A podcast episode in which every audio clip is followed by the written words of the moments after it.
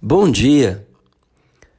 O que fazer diante de oposição, diante de circunstâncias difíceis, que eu diria que são as tribulações? São momentos difíceis que nós precisamos nos manter de pé, firmes, confiantes no Senhor, tendo uma fé estável na presença do Senhor, crescendo em amor, crescendo na fé, mesmo diante das circunstâncias difíceis e das oposições ou perseguições. Eu tenho visto que muitas pessoas, diante desse quadro que eu estou descrevendo, têm questionado o amor de Deus, duvidado do cuidado do Senhor, desistido da fé. Mas aqui no Salmo 119, a partir do verso 57, o salmista vai revelar o segredo para que eu e você possamos permanecer firmes quando os dias são maus e difíceis, quando estamos sob ataque de pessoas. Como permanecer?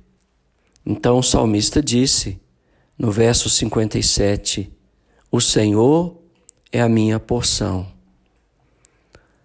É fazer de Deus o nosso refúgio e tomar o firme propósito, como salmista, em guardar as palavras do Senhor. Implorar de todo o coração, não apenas de boca para fora, a bondade do Senhor, a graça do Senhor. Na verdade, aqui na língua original, no hebraico, está buscar a face do Senhor. Diante das adversidades, nós devemos buscar a face do nosso Deus. Pedir ao Senhor que se compadeça de nós, segundo a tua palavra. O Senhor é fiel. Ele disse que jamais nos deixaria. E ele nos questiona: o que pode fazer o homem? A mim e a você, no máximo, tirar nossa vida física, mas nada mais. Mas Deus pode tirar nossa vida física e a nossa vida espiritual. Portanto, temamos a Deus, não as circunstâncias, não as tribulações, não as pessoas que se levantam contra nós. As adversidades e os problemas que eu e você enfrentamos, o tamanho delas é do tamanho da sua visão sobre elas. Porque, na realidade, a sua capacidade, a minha dada por Deus, é maior do que as circunstâncias difíceis ou as tribulações desta vida. No caso do salmista, ele estava sendo perseguido, né? Tinha pessoas que queriam a sua vida, os seus bens, as suas propriedades. Mas ele, diante de tudo isso, ele declara no verso 59, considero os meus caminhos e volto os meus passos para os teus testemunhos. Ele reavaliou a sua conduta e ele pôs a andar nos caminhos do Senhor. Ele apressava e não se detinha em guardar os mandamentos do Senhor. Olha o verso 66 para confirmar que ele estava sobre forte, 61, sobre forte ataque dos perversos. Laços de perversos me enleiam. Contudo, não esqueço a tua lei.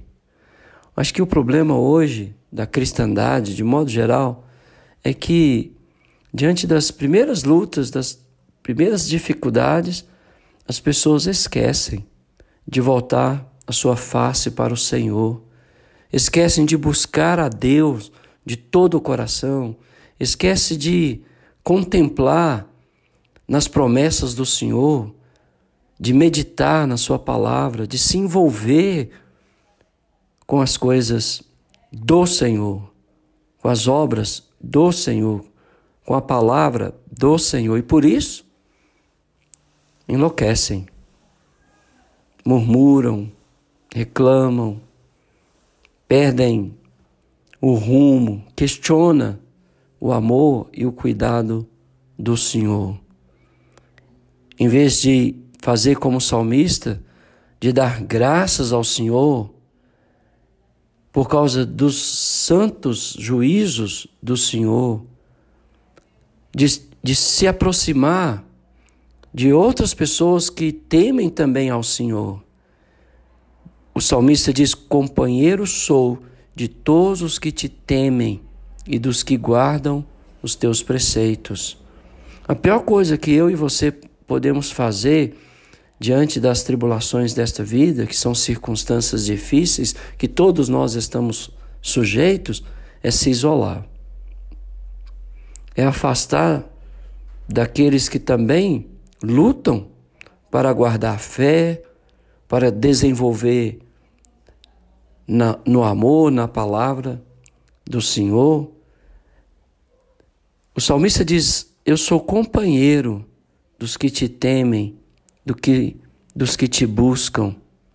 E quando você se isola, você sai da vista, dos olhos daqueles que temem ao Senhor e buscam agradar ao Senhor. Porque outras pessoas estão passando pelas mesmas lutas, mesmas dificuldades suas, mas não abandonou o Senhor. Qual foi o problema de Judas Iscariotes? Se isolar do grupo. Por isso que ele se enforcou. Pedro também tinha traído Jesus, mas Pedro ficou junto com o grupo e ele venceu e se tornou um dos maiores pastores da Igreja de Deus de todos os tempos, porque ele não se isolou. Ele estava junto com os outros discípulos depois que ele negou Jesus. Então, não se isole, seja companheiro, companheira daqueles que também temem ao Senhor, que estão na mesma luta que você, tentando de todo o coração agradar o Senhor. E o último conselho do salmista, no verso 64, está no fato que a bondade do Senhor está permeando a terra. É olhar e ver os atos de bondade do Senhor sobre toda a terra. Em vez de focar nas tragédias, nas guerras, nas misérias deste mundo, né? Focar na bondade, na benevolência do nosso Deus.